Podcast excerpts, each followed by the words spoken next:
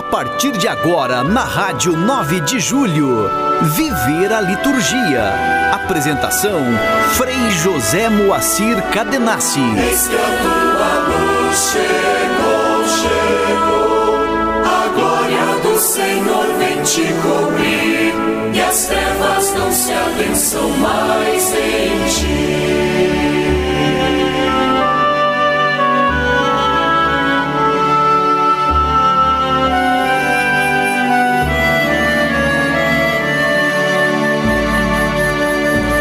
Ouvinte da Rádio 9 de Julho, uma satisfação estar com você neste cair da tarde do domingo, dia do Senhor, tempo da quaresma. Este segundo domingo marcado sempre pela transfiguração, ou na língua grega, metamorfoses, ou seja, Jesus aparece alterado no seu visual, na sua forma expressiva, né? junto aos discípulos, né, a Pedro, Tiago e João, que reservadamente ele conduz até a alta montanha, segundo a versão do evangelista Marcos. Né? Alta montanha, isso é sugestivo porque é uma linguagem, uma metáfora, uma imagem para dizer da manifestação de Deus. Outrora, lá quando Moisés subia no monte, né, ou na montanha, para se comunicar com Deus, então tem esta relação. O monte, o lugar alto, é o lugar é, da manifestação de Deus, assim nós chamamos da teofania. Deus se manifesta e Deus tem alguma coisa a dizer. E neste episódio da Transfiguração, ele tem novamente a dizer sobre o seu filho, como no dia do batismo, que também foi uma teofania. Né? Este é o meu filho amado, escutai o que ele diz. E é isso que a igreja continuamente faz, né? particularmente na liturgia, escutar a voz de Deus através do Filho por meio da Sua palavra, né? que nós sempre abrimos o tesouro da palavra para proclamar os feitos de Deus na dimensão da história da salvação. Então, que estejamos atentos, principalmente neste tempo de quaresma, que é um convite perene à conversão e conversão que acontece mediante a escuta do Verbo, a escuta da palavra de Deus. Então, este é o ponto da nossa transformação, né? da nossa também transfiguração, porque transfigurar-se significa é, mostrar-se no mais original do dom de si. Assim como Jesus transfigurado mostrou-se glorioso, né, mostrando a sua verdadeira identidade, né, é o Jesus de Nazaré, mas é o Jesus, filho do Pai, que vive na glória. Então, isto é também para nós a inspiração para sermos transfigurados nesse tempo e transfigurados pela força de Cristo. Né? Nós, mesmo vivendo neste tempo limitado, neste tempo desafiador, nós podemos, no caminho do Senhor, também transfigurar né, e ultrapassar os próprios limites né, diante desta vida plena que em nós habita. Mergulhados na vida de Cristo,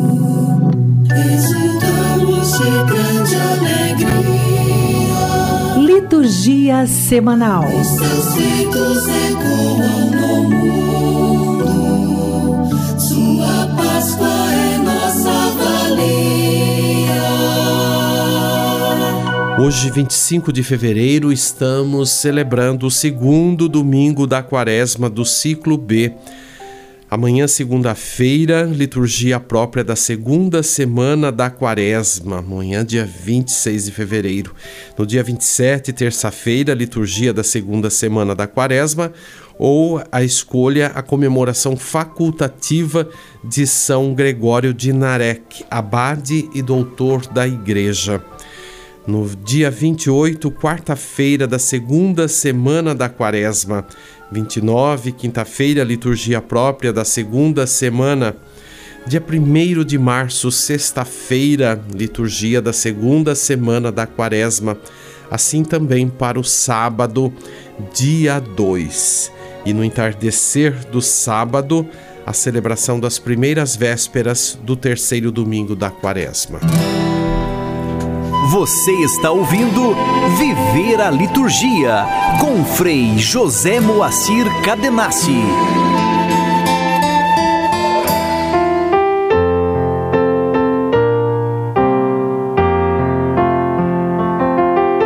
Igreja e Liturgia.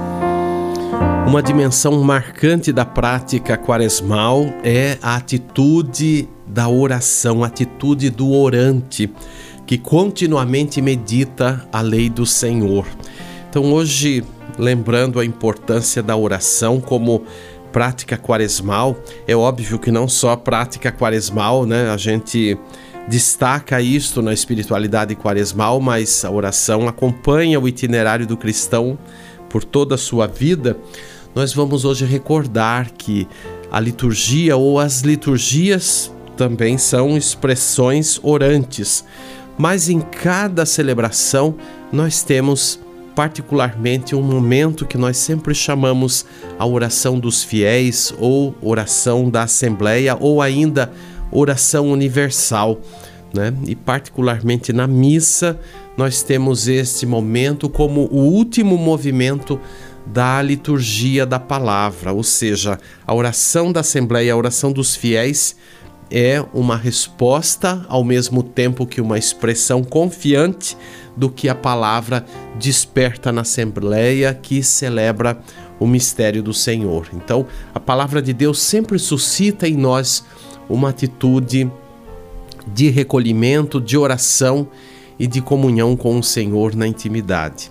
Então, os fiéis sempre rezavam na liturgia eucarística, como também em todas as celebrações litúrgicas, né? Se a gente pegar, por exemplo, o Missal Romano ou mesmo os outros livros rituais, o ritual do batismo e assim por diante, o matrimônio também, é, nós vamos encontrar ali a oração dos fiéis. Então, isto é um costume desde praticamente o princípio da igreja mas pela reforma litúrgica do Concílio Vaticano II, e aí recordamos sempre a Constituição Sacrosantum Concilium, a carta magna da liturgia, nós redescobrimos uma forma de rezar né, que merece mais do que qualquer outra o nome de oração dos fiéis. Trata-se então do momento de oração na missa, como também na celebração dos outros sacramentos, que se realiza no fim da liturgia da palavra, antes de começar a liturgia sacramental. Então, como eu disse, é o último movimento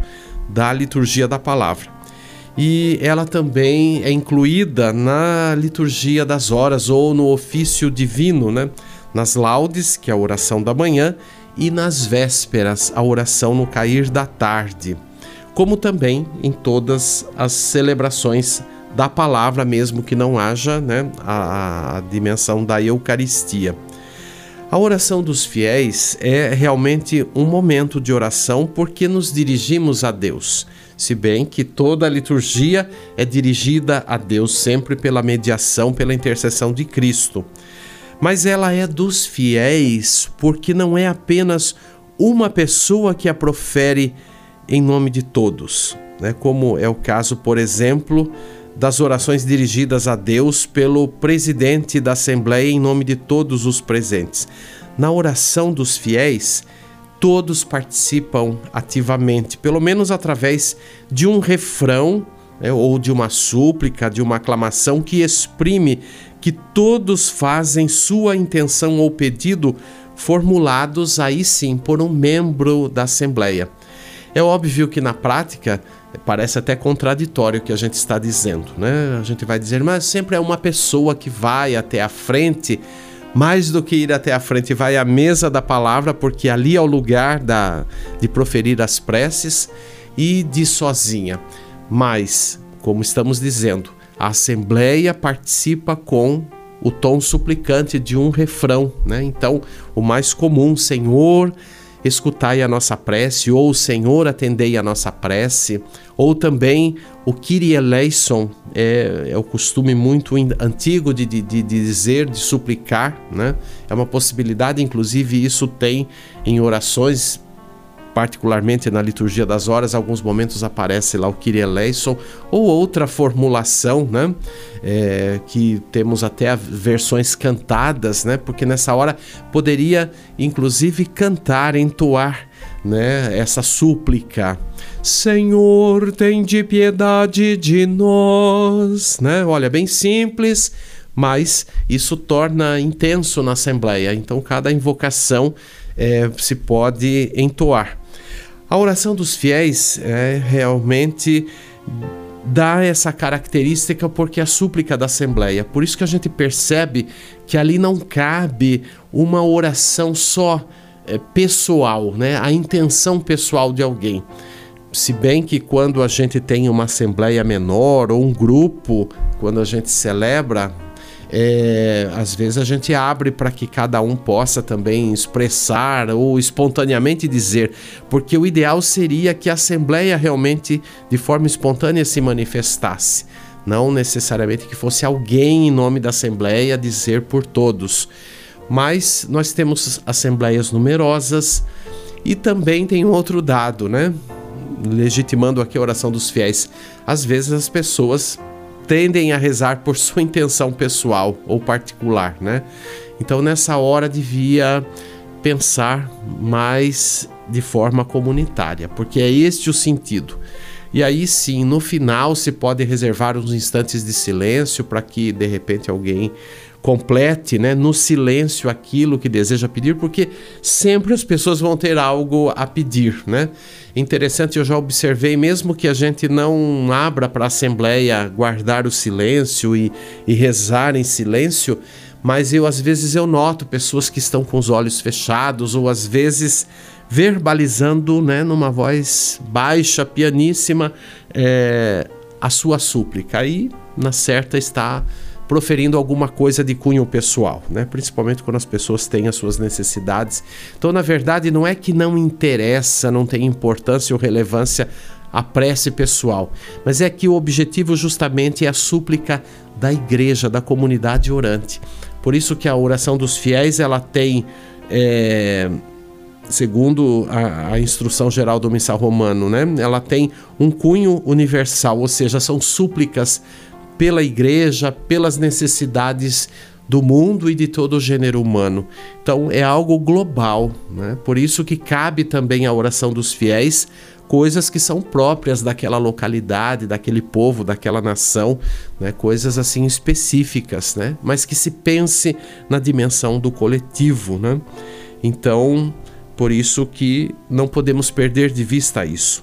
Agora, às vezes também né, os nomes que diferem ou que pelo menos indicam né, a oração dos fiéis, ou oração comum, ou comunitária, ou prece dos fiéis, enfim, há essas variações, mas que sempre querem é, deixar né, esta dimensão universal da súplica. Né?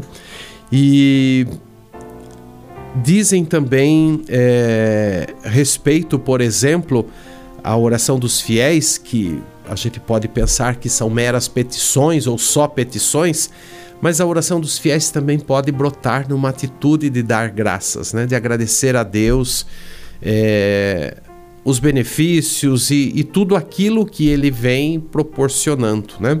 Então, por exemplo, pode ser que tenha alguém que que expresse, né, ou mesmo uma formulação de preces que expresse por exemplo, isso vai ser um pouco difícil acontecer, né? mas uma gratidão a Deus pelo momento da história. E aí a gente vai pensar, meu Deus, mas que momento complicado de história que a gente vive, a gente vai agradecer a Deus por isso? Por que não? Né? Numa perspectiva cristã, a história, os fatos da vida que nós muitas coisas provocamos, hein? Para não dizer a maioria das coisas provocamos, inclusive as coisas que não são agradáveis, né? A gente tem que ter noção e consciência e assumir isso, né? Que muita coisa que rola nesse mundo é permissão nossa e não vontade de Deus, né?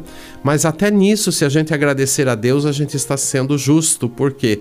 Porque podemos ter um olhar pela fé, se for uma fé madura, de que uma contrariedade ou algo que está, enfim, sendo também um desafio ou um sofrimento pode ter um caráter educativo sob o olhar da fé, né? Educativo e transformador. unido à fé em Cristo. Então, eu acredito que um tipo de súplica desse é para quem tem uma fé mais madura. Né? O senso comum não vai jamais admitir uma coisa dessa. Né? Então, por isso que a gente precisa também, pela via da oração, aprender a rezar, aprender a conjugar a vida, o presente, a história, né? e, e vencer com isso os nossos egos, não? Porque eh, muitas vezes até o princípio de querer rezar só pela intenção pessoal é também a força do ego, por mais necessidade que seja, por mais urgência que seja. Então a gente tem que ter e aprender da liturgia a ter um sentimento mais universal sobre esta dimensão da oração. Então por isso que a oração dos fiéis é, não é historicamente uma intervenção da reforma litúrgica dos nossos dias, né?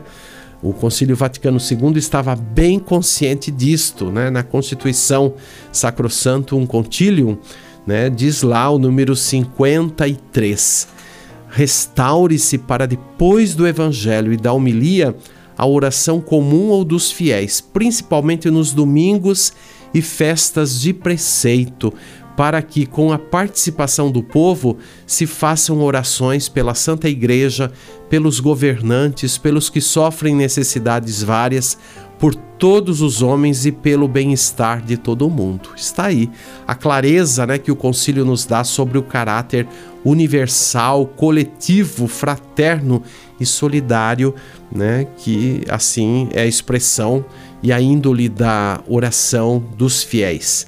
Então, assim, o concílio aplicou, né, no caso deste oracional, um princípio geral enunciado a respeito da reforma do ordinário da missa, né? E está lá também na Sacrosantum Concilium 50, literalmente. Restaurem-se segundo a primitiva norma dos santos padres alguns ritos que caíram em desuso, caso pareça oportuno ou necessário, porque esta oração também em algum momento foi deixada de lado ou não se deu a ela relevância, né? Então, de fato, a oração dos fiéis não era realmente uma novidade absoluta na liturgia da igreja, mas foi recuperada de períodos anteriores pela importância, né? já que a palavra, que, que é quem dá o tom da oração e norteia a oração, é, é sempre atual e vem confrontar com a realidade e, no caso aí, com as necessidades e os limites, né? Dos que, em primeiro lugar, vivem a fé cristã. Então, desta forma, é importante a gente também lembrar o que São Paulo diz na, na carta a Timóteo, né? na segunda carta a Timóteo, nos versículos 1 a 4, literalmente. Recomendo, pois, antes de tudo, que se façam pedidos, orações, súplicas e ações de graças por todos os homens, pelos reis e todos os que detêm autoridade, a fim de que levemos uma vida calma e serena, com toda piedade e dignidade. Eis o que é bom e aceitável diante de Deus, nosso Salvador, que quer que todos os homens sejam salvos e cheguem ao conhecimento da verdade. Olha, isto aqui é profundíssimo, veja, é um caráter bíblico, né? E é ali vivência das primeiras comunidades que São Paulo captou, né? E, e trouxe isso também para uma de suas cartas, falando da importância orante da comunidade que se reúne para celebrar o mistério de Cristo. Então, é este sentimento universal, porque mesmo sendo cristãos na tradição católica, né, nós estamos em conexão com toda a humanidade, com todo o gênero humano, com toda a dimensão da organização da vida. Pode ver que aí se reza também por todos os que têm a legítima autoridade né, do governo e da pacificação dos povos. Né? Isto os primeiros cristãos já sentiam. E, e por que, que rezavam? Porque os primeiros cristãos já tinham muitos problemas com relação à vida civil, né? na sua conduta e depois a a, a forma difícil que os cristãos também encontraram para sobreviver na fé, porque começaram a ser perseguidos, né? Então, Paulo também foi perseguido, foi preso muitas vezes, até que foi torturado e, e morto, né? É, por pela sua própria missão, pelo caráter da sua missão. Então é importante que a gente tenha isto. E não é aqui uma questão de politicagem barata, né? Quando se pensa aqui em rezar pelos que governam, mas é no sentido de que a vida presente, que necessita sempre de, de governos, embora nem sempre tenha bons governos, mas é preciso rezar também para que haja mais discernimento para todos, né? A gente pede a iluminação para esses governos que foram é, assim escolhidos, mas a gente também tem que pedir a iluminação para todos os cidadãos, né? Para que tenham uma conduta correta, para que também nos momentos, inclusive de eleger as lideranças, tenham noção, né? Mesmo que nem sempre a gente tem, né? Aqueles límpidos e, e honestos, né, concorrentes a um governo, mas isso a gente também tem que ter noção e pedir a iluminação e a sensibilização. Então, na carta de São Clemente de Roma aos Coríntios, né, isso daqui já não faz mais parte do, do, do, dos textos canônicos bíblicos, né, mas São Clemente já é um dos primeiros ali no, no período pós-apostólico, então ele também já foi alguém que foi liderança na, na, comunidade de Corinto, por isso que ele escreveu também uma carta. Então, dele temos um, um exemplo de oração e, e de intercessão, né? É, na, na, na, súplica de, de Clemente que ele coloca nesta carta, né, na sua carta aos Coríntios, ele diz lá literalmente: Salva entre nós os oprimidos, levanta os caídos, mostra-te aos que rezam, cura os fracos, liberta os nossos presos, consola os pusilânimes, Conheçam-te todos os povos, pois tu, Senhor dos céus, Rei dos séculos, dás aos filhos dos homens glória, honra e poder sobre o que existe na terra. Tu, Senhor, dirige sua vontade no sentido do que é bom e agradável aos teus olhos em tua presença, a fim de que exerçam a autoridade que lhes destes na paz e mansidão e obtenham tua graça. São Justino, um mártir, menciona duas vezes na sua primeira apologia a oração dos fiéis. Né? Na descrição do batismo, ele diz: Depois de assim lavado, conduzimos o que creu e se agregou a nós para junto dos que se chamam irmãos, onde eles estão reunidos, a fim de elevarmos fervorosamente orações comuns por nós mesmos por aquele que foi iluminado e por todos os outros espalhados por toda parte, para que, tendo conhecido a verdade, sejamos dignos de obter a salvação eterna. Terminadas as orações, saudamo-nos uns aos outros com o ósculo. Em seguida se apresentam ao que preside os irmãos pão e um cálice com água e vinho misturados. Então, quando São Justino fala, né, desta liturgia, que é a liturgia de domingo, a liturgia dominical, ele diz: depois das leituras e da homilia, nos levantamos todos juntos e recitamos orações. E como já dissemos, ao terminarmos a oração, são trazidos pão, vinho e água, né? Então é muito provável que a liturgia romana, a partir do século III, conhecesse a oração dos fiéis, não só na forma, mas também na letra, como nós a rezamos ainda hoje nas grandes preces da Sexta-feira Santa. Olha que nós que estamos nos aproximando, né, ainda temos umas semanas, mas da grande semana e depois ao vivenciarmos a liturgia da tarde da Sexta-feira da Paixão, a liturgia da palavra, a solene ação litúrgica, nós temos lá um formulário completo, né? Que é assim um exemplo é, do que é a oração dos fiéis. Né? Porque aqueles formulários são fixos, são as súplicas, um pouco mais assim demoradas e solenemente também introduzidas, né? Pelo, pelo canto do diácono e depois a oração presidencial e mas ali contempla todos os aspectos. Tudo isso que a gente está falando está lá nos formulários. Por isso, quando a gente tem que organizar a oração dos fiéis, quando a gente tem que elaborar, né, às vezes em nome da comunidade, eu acho bom olhar aqueles formulários para a gente ter noção do que se deve, né, pedir e, e ali destacar na oração dos fiéis ou da Assembleia, né?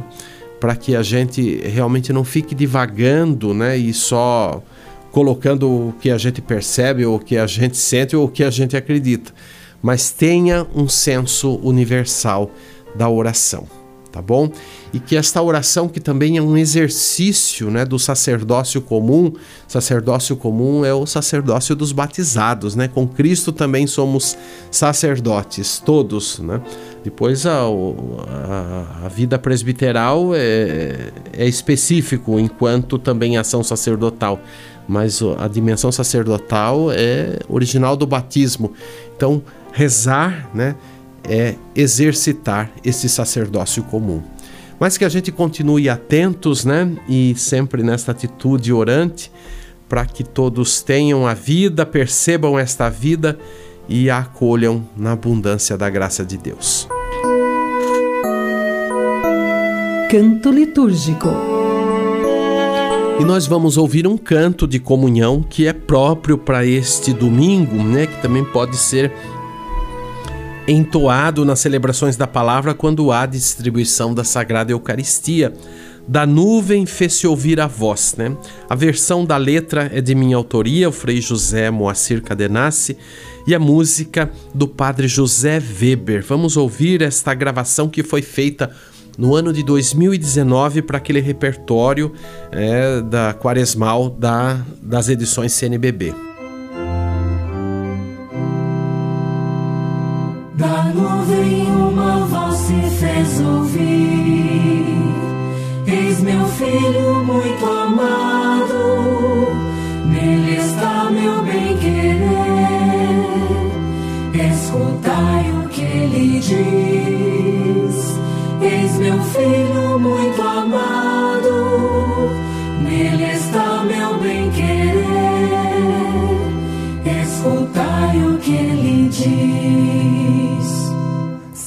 Sinal de plena vida na transfiguração. O Cristo anuncia feliz ressurreição. Da nuvem uma voz se fez ouvir.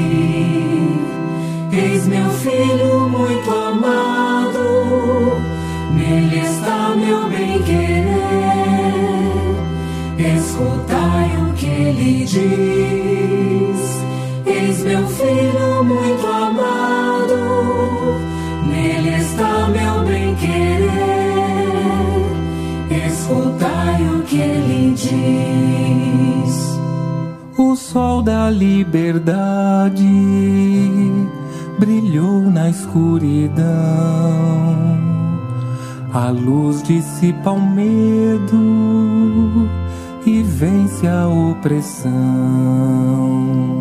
Da nuvem uma voz se fez ouvir.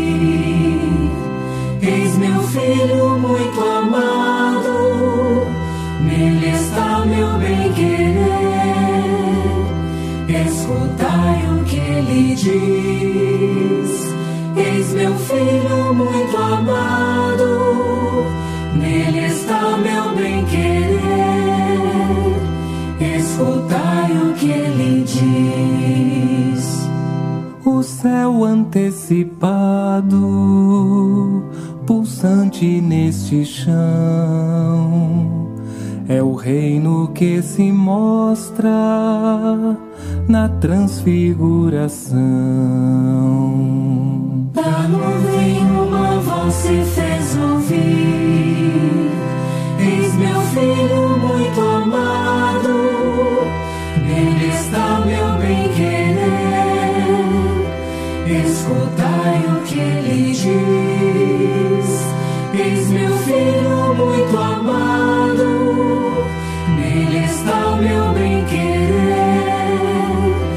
Escutai o que ele diz.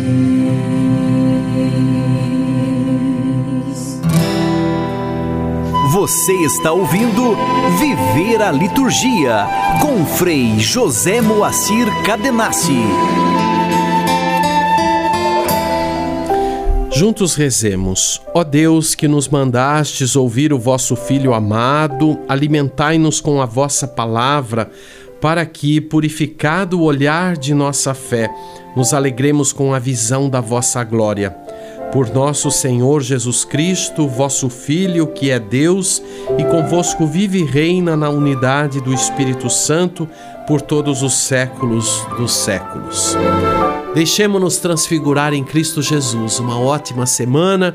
Espalhe esta boa notícia de vida e seja também solidário para que todos aqueles que você encontrar também deixem-se transfigurar. Até domingo. Você acompanhou o programa Viver a Liturgia. Apresentação Frei José Moacir Cadenassi chegou, chegou. A glória do Senhor vem te cobrir, e as trevas não se abençam mais em ti.